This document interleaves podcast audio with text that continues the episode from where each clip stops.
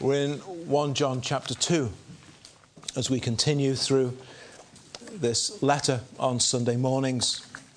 It's a couple of weeks since we were here in this particular part of God's Word, and there are one or two amongst us visiting. You're particularly welcome today, but there are one or two who have not been with us at all as we've started to make our way through this letter. So let me just give a quick recap as we come to verse 18 of chapter 2.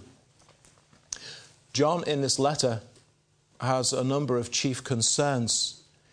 He wants to provide assurance for everyone who is a true follower of the Lord Jesus Christ.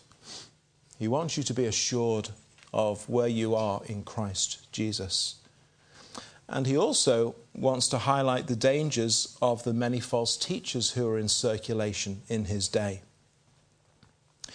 Uh, I heard this said during the course of this last week as I was preparing and studying. See what you make of this. The effects of false teachers is always the same. There are many who sincerely believe that they are Christians but they are not. Now, if that's true, I suspect it is true. That's a very serious statement. The effects of false teachers are always the same. There are many who sincerely believe that they are Christians, but they are not because they've been deceived. They've been led astray. They've put their faith in a Jesus who is not the Jesus of the New Testament. They've put their faith in a gospel which is not the gospel of the apostles. And that's the backdrop against which John is writing. There are many around in John's day who think they're Christians, but they're not. And he reminds us, firstly, in the opening few verses of the opening chapter, that it all begins with Christ. It's all centered upon Christ. Jesus Christ is the eternal God. Jesus Christ is God and man. And Jesus Christ is the source and means of our fellowship once more with God. He it is who reconciles us to God. And he brings out a number of key themes. There are three main themes in the letter correct doctrine understanding the right truth, having the right belief. Then, loving relationships, by which he means Christ like loving, and also having true obedience. Truth, love, and obedience, which result in joy, holiness, and assurance. Some have called these things the, the doctrinal test, the moral test, and the social test. And these things mark out a man or woman as being a Christian, as being a follower of Christ. You will have these three things if you are a Christian. He reminds us in verse 5 of the opening chapter that God is light and that in God there is no darkness at all.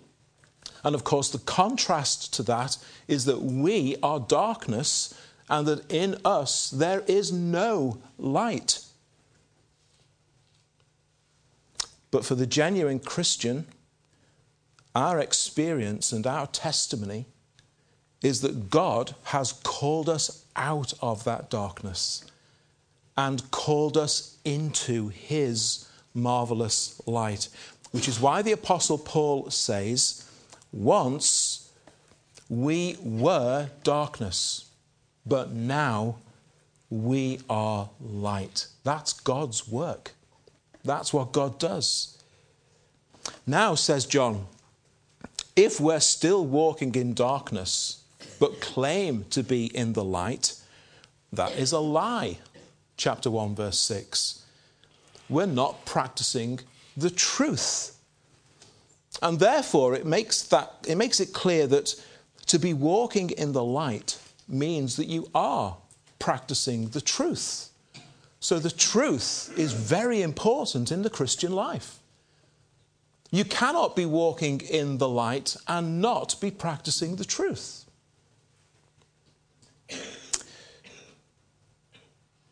God's truth and the practical application and outworking of God's truth in our lives go hand in hand with our profession of faith in Christ Jesus.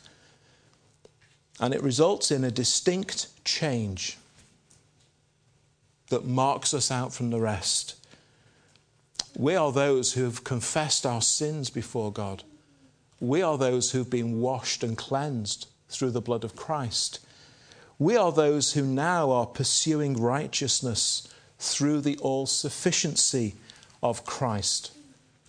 And that's what we see in verse uh, 6 of chapter 1 through to the opening part of chapter 2. And if that's true of us, it will show itself in loving obedience. Loving obedience. That's verses 3 to 11 of chapter 2. And, as Graham mentioned last time, it will also evidence itself in an ever decreasing love of the world and the things that are of the world. Those things to us will grow less and less and less. And so John has already covered his three major themes of truth and love and obedience in the life of a Christian. And now, in the rest of the letter, he's going to repeat them and address them over again.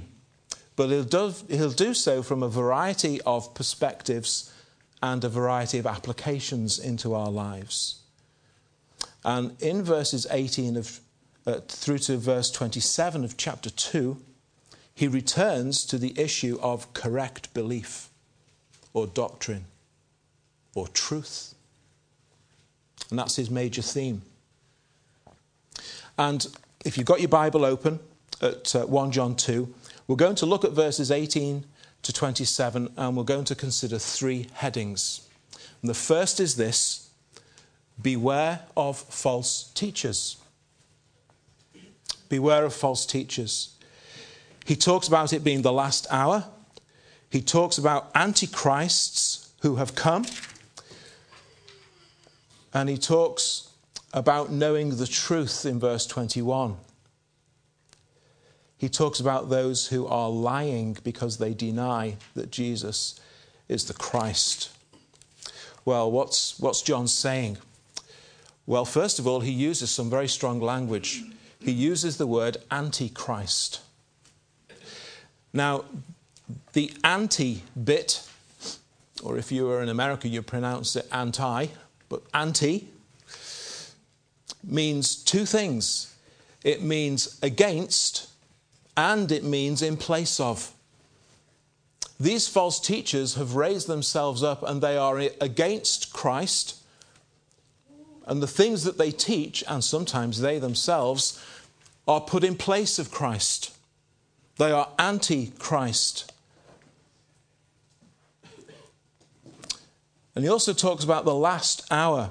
It is the last hour. John says that as he is writing this nearly 2,000 years ago, it is the last hour. Now, five times in the New Testament, we read the phrase the last days. And Peter said that the incarnate Jesus was manifested to us in these last times. Now, when we read a phrase like the last hour, the last days, the last times, when we read those phrases in the New Testament, many assume that the word last means that it's referring to something which will happen right at the end of this gospel age, just before the Lord Jesus Christ returns again. But that's not what it means. It's very clear that the New Testament apostles believe that they themselves were already in the last hour. And that was 2,000 years ago. These are the last days in this sense. These are the last days of God's unfolding plan of salvation. The Old Testament foretold of Christ. And now he's come. His saving work of atonement and redemption is done and completed. In Christ's own words on the cross, it is finished. And he's risen and he's ascended and he is now in heaven with his heavenly Father.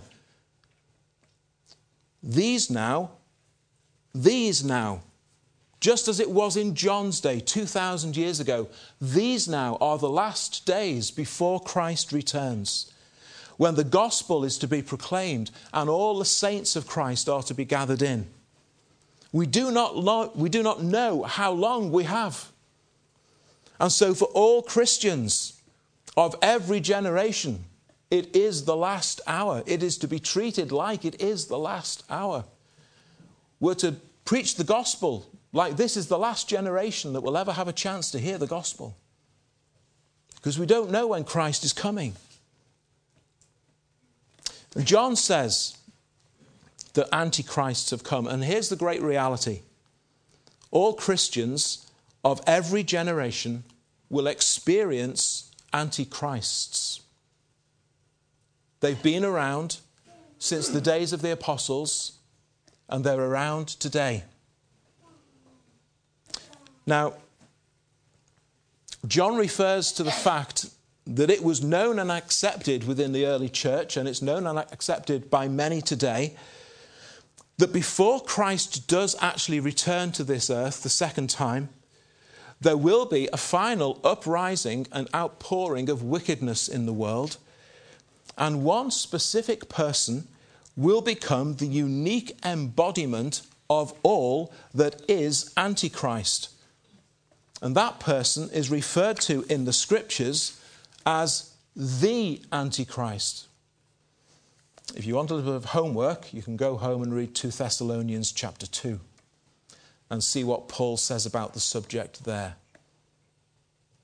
There is one coming who will be the Antichrist.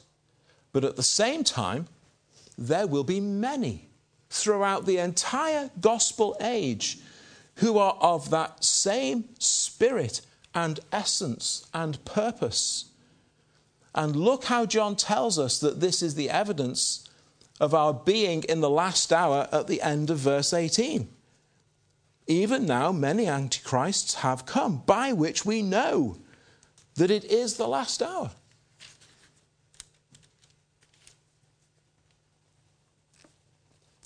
And here's the thing, says John for the most part, these false teachers who are antichrist were once amongst us. Now that's staggering. Verse 19 they went out from us. They used to sit in church congregations. They used to be on membership rolls of churches but they've gone out. And they are antichrist. It's a remarkable thing that he says. They are those who have left orthodoxy. They are those who have walked out on that which has been established as the Christian faith. They are those who have left behind those truths taught and maintained and guarded by the apostles and passed on to others, faithful ones who will teach others also, as Paul puts it to Timothy. But these have left those things behind. They've moved out and they've moved off and they've moved on to something else, something different, something new. They've established a message of their own. Now, look at what he says in this passage. If they had been the genuine article, if they had been true believers, they would not have left us. They would have stayed. True believers continue with the true church, they don't walk out. But these ones have, John says. The reality, he says, is they were never of us. They were amongst us, but they were never of us. So the time came when they found it impossible to continue with us. And they left. And they established their own ministries with their own teaching and their own personal twist on the truth. and their own personal brand of Christianity, which is not the gospel of the apostles. And, dear friends, there are many like them around today. There are many. Often they are popular. Sometimes they are enormously popular. They will fill stadiums. Often they are charismatic with a small c, preachers and speakers. What powers of oratory some of them have. Some of them, when you listen to them, are obviously way off center, way off center. But often they can sound quite similar to the genuine article. They use many of the same words that we use. But here's the difference they don't hold to the same pattern of sound words, to use Paul's phrase, that we do. They might use the same vocabulary, but they don't use those words in the same way. And they don't use those words to mean the same thing. They teach another gospel, they teach a different Jesus. They can often be spotted not so much by what they say, but by what they never say. It's often what they don't say that gives them away. So, for example, I can think of one particular well known example. They will refuse to say on national television that the Lord Jesus Christ is the only means of salvation that he is the only way to be reconciled to God, and that no one comes to the Father except through him. They refuse to say it. Why? Well, they know that they'll upset, they'll upset too many people saying those kinds of things. And their ministry is all about being popular, not about being faithful and truthful. It's about being popular. For some, You'll never hear them use words like repentance or sanctification. They never teach on those subjects. When pressed hard to admit that the Bible teaches that many of the lifestyles which today are being openly promoted and protected, that those lifestyles are actually sinful, they'll wriggle and they'll squirm but they will not say it. It's not my job to judge people, they will say. Perhaps not.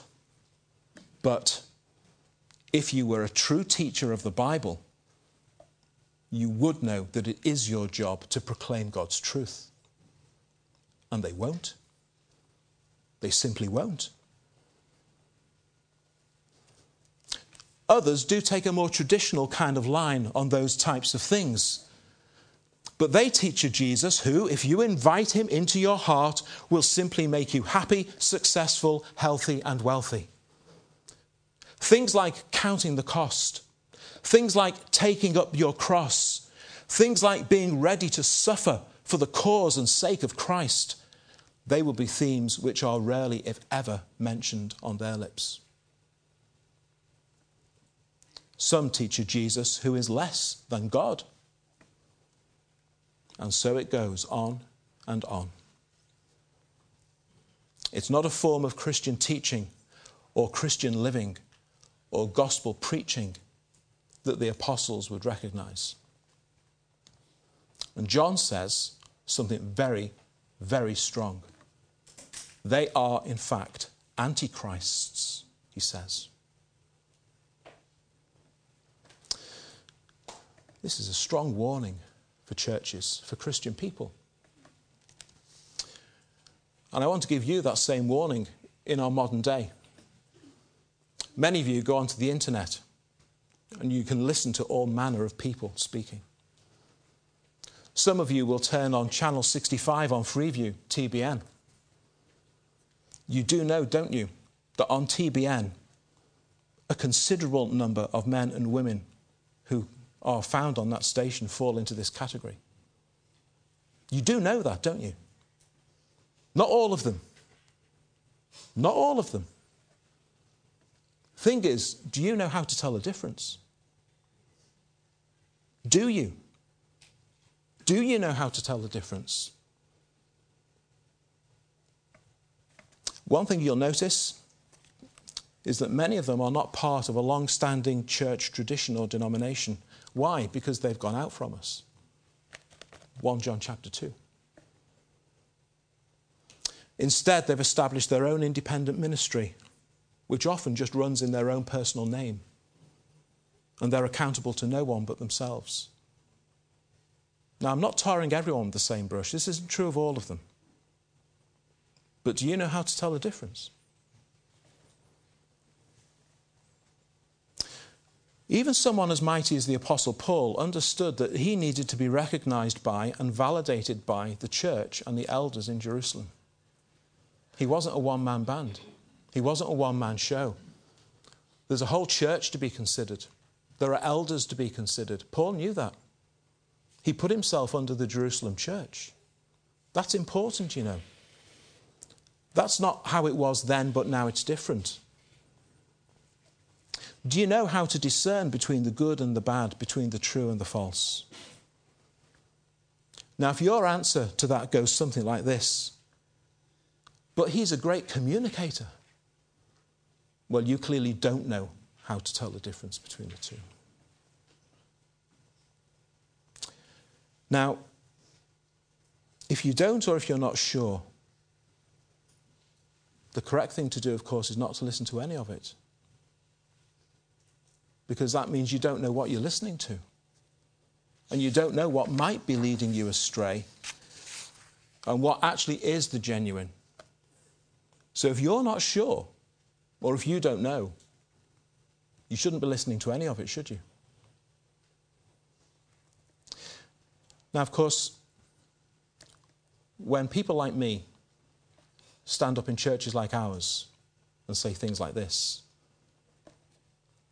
we're accused of being nitpicking, judgmental, and far too fussy about doctrine.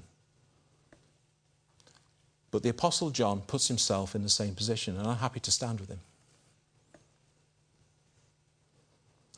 This is about the pursuit and the preservation of biblical Christianity and biblical truth, as the Apostle John knew only too well. Be careful out there, people. There are many who seek to deceive you. Don't let them. However, there's good news. Look at verse 20. But you have an anointing from the Holy One, and you know all things. Well, that sounds good.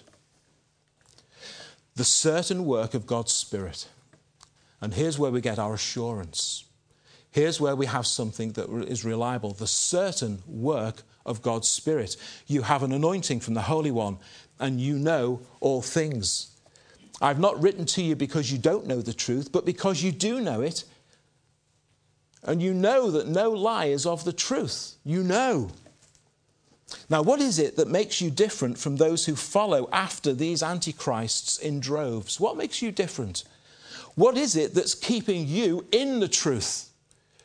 Why are you not walking out on the church and following after these other things? Why are you not falling for their lies? How can you discern their error?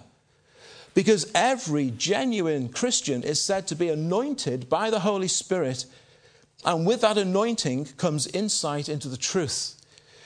Now, of course, when you mention the word anointing in terms of the Holy Spirit, that will mean a lot of different things to a lot of different people within the wider Christian community. And they'll give you many suggestions as to what are the evidences of being anointed with the Holy Spirit. But here, John points out to us one of the chief and most important evidences, and it won't always be the first thing that Christians think of. The Holy Spirit will lead you into the truth of God's Word. That is one of his key roles in the life of a Christian to lead you into truth all true Christians are immediately and permanently indwelt by the Spirit of God. you're not a Christian at all if that hasn't happened.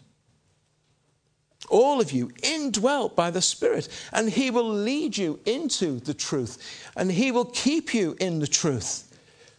And with that, He brings assurance and conviction and belief and faith. That's His role. That's why Christ sent Him. That's why the Father sent Him. The Spirit of God will overrule in your heart. What does Jesus teach the disciples in John chapter 14? It's the same John writing both these accounts. John 14, 16. I will pray the Father, he will give you another helper, that he may abide with you forever, the Spirit of truth, whom the world cannot receive, because it neither sees him nor knows him, but you know him he dwells with you and will be in you. The Spirit of truth is in you. And then the Apostle Paul in 2 Corinthians, listen to what he has to say. 2 Corinthians chapter 1, beginning at verse 21. Now, he who establishes us with you in Christ and has anointed us is God. Every Christian has, is an anointed one who also has sealed us and given us the Spirit in our hearts as a guarantee. That's what it means to be an anointed Christian. The Holy Spirit comes and seals the faith within you, seals the truth within you. That's His primary work to bring you into and keep you in the truth of the gospel, the truth of God's word. Now, in verses 22 to 23 of 1 John 2, John tells us that these false teachers will eventually fall into error in one of the most central truths of all, which is both the identity and the work of the Lord Jesus Christ. They will get him wrong. And today, likewise, false teachers will usually be found to be out of step with historical Christian truth on some key issue, or more than one key issue, concerning the person and the work of the Lord Jesus Christ. But, Christian friends, we have this assurance. By His Spirit, God will keep you in fellowship in a local church because He has settled you in the truth. Now, when it says all things in verse 20, you know all things. Some of you are thinking, uh, don't think that's me. Don't think I know all things. Uh, hand goes up. No, I can't confess to know all things. So, what does John mean? It doesn't mean that you'll know everything there is to know. It means that you will have the capacity to discern truth from error. The Spirit gives you that capacity to discern truth from error. When you hear false teaching, by God's Spirit, you'll know that it's wrong. You might not know precisely why it's wrong. You might be completely unable to stand up and explain in a logical and compelling way why you believe it to be wrong. But there's something within you. I just know that's not right. That's the Spirit at work, keeping you, protecting you, helping you, comforting you in the truth that you do know. He'll keep you. God's Spirit will do that in a believer. So, one of the chief evidences of the work of the Holy Spirit in the life of a genuine Christian man or woman is establishing them in the truth of the faith and keeping you there. Praise God that He does. And one third and final point regarding truth and correct doctrine from this passage continue in the faith once delivered. Look at verse 24. Therefore, let that abide in you which you heard from the beginning. And the Apostle John is talking to Christians who've been taught by the apostles. He's talking about that which has been laid down once and for all by the apostles. Let it abide in you. If what you heard from the beginning abides in you, you also will abide in the Son and in the Father. When it comes to biblical gospel truth, there is no place for things new or novel. There's no place for those who are prepared to close their Bible because the preacher is about to bring something new from God. We're going to be reminded about that at the close of Revelation this evening. There's no place for abandoning the things you first learned because you suppose that God wants you now to close your Bible and take you on to new and higher and better things. No. John says, stay in the things that you first heard. Why? Because that was the truth. You don't need anything else. You've got everything you need. You don't need something new or novel. You just need to love more and know better that which you've already been told. There are many areas of Christian living where we can legitimately say that we want to make progress, aren't there? We can say we want to know and love God more. We can say we want to be more faithful and diligent and consistent. And we want to be that in witness, in prayer, in private devotions, in serving others. We begin as spiritual babes. We want to grow. We want to move on. We want to make progress. But when it comes to truth, when it comes to God's truth, there is nothing new to be brought in. There is nothing new to move on to. We have it all. We've got all the truth we need in this book. We just need to know and love this better. We need to learn more and more how to put this into our lives and live it out. What we are to do is to remain in that which has already been given and grow, grow in our understanding, grow in our application of it. And look at verse 24 and note two important words. The first word is let. Let that abide in you. Let it. Why? Because you are able to resist it or reject it. That word let shows us that it is something which you must personally embrace. It's something that you must will to do. But I thought you said a moment ago it was all the work of the Holy Spirit. Well, it is. But you are also responsible for giving yourself to that which the Spirit is doing in your life.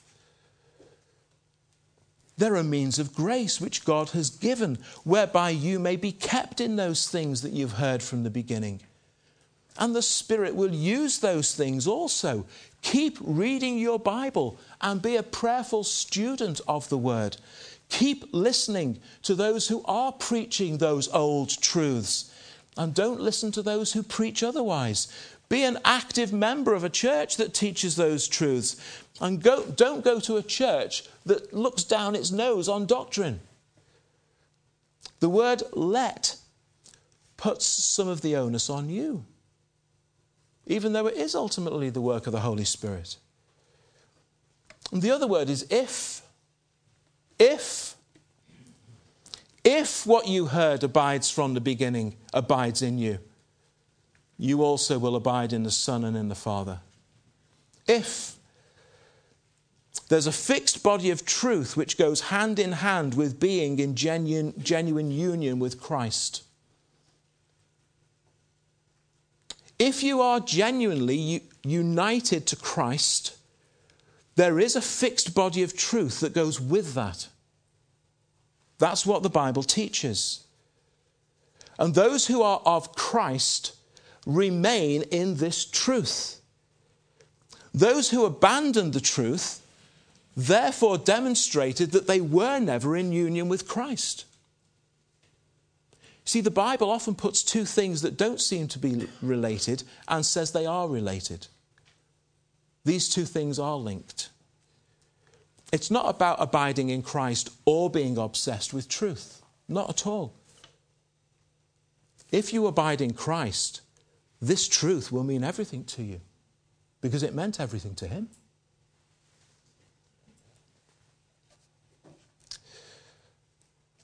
Abiding in the truth and abiding in Christ go together.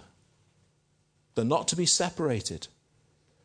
That's the very clear message of Scripture. and It's the very clear message of this verse.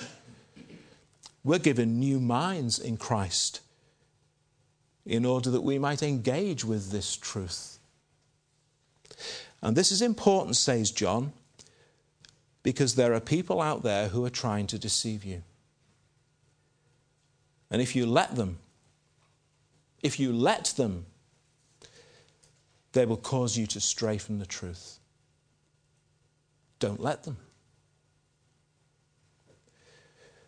But there is one who will keep you from their deception, so you don't need to be afraid. You don't need to be fearful. The Holy Spirit will keep you. When false teaching falls upon your ears, the Holy Spirit is able to make sure that it does not fall upon your heart. That's what's meant when John says you don't need anyone to teach you. In verse 27. Now, John is not suggesting that Christians don't need to listen to teaching anymore. It's not what he's saying. Of course, we need teaching. Of course, we need Bible teachers. Of course, we need preachers. Of course, we need good Christian books to read. John's not contradicting the rest of Scripture by saying that we don't need to be taught. The context here, the context is always important. The context is not being led astray by false teaching. That's the context. And if you're abiding in the truth that you've been abiding in from the beginning, with the help of the Holy Spirit, you won't need someone to come and tell you that what you've just heard is wrong. The Holy Spirit will do that. You won't need every single time to come along to one of the elders and say, I, I heard this the other day on, on the internet. What do you think? You won't need to ask that question every time because you'll know it's not right. Because that's the work of the Holy Spirit. If you let Him, if you have that attitude and that spirit, Lord, work in me now as I listen. Show me what is true. Show me what is not. He will. He will. You'll know it for yourself. And by this, you will know that you are in Christ. John wants you to know. He wants you to be sure. You will know because you'll abide in the truth. Because that's the glorious work of God's Spirit. For each one here this morning who truly is abiding in Christ, He will keep you in His truth. And you will know I am a Christian. Do you?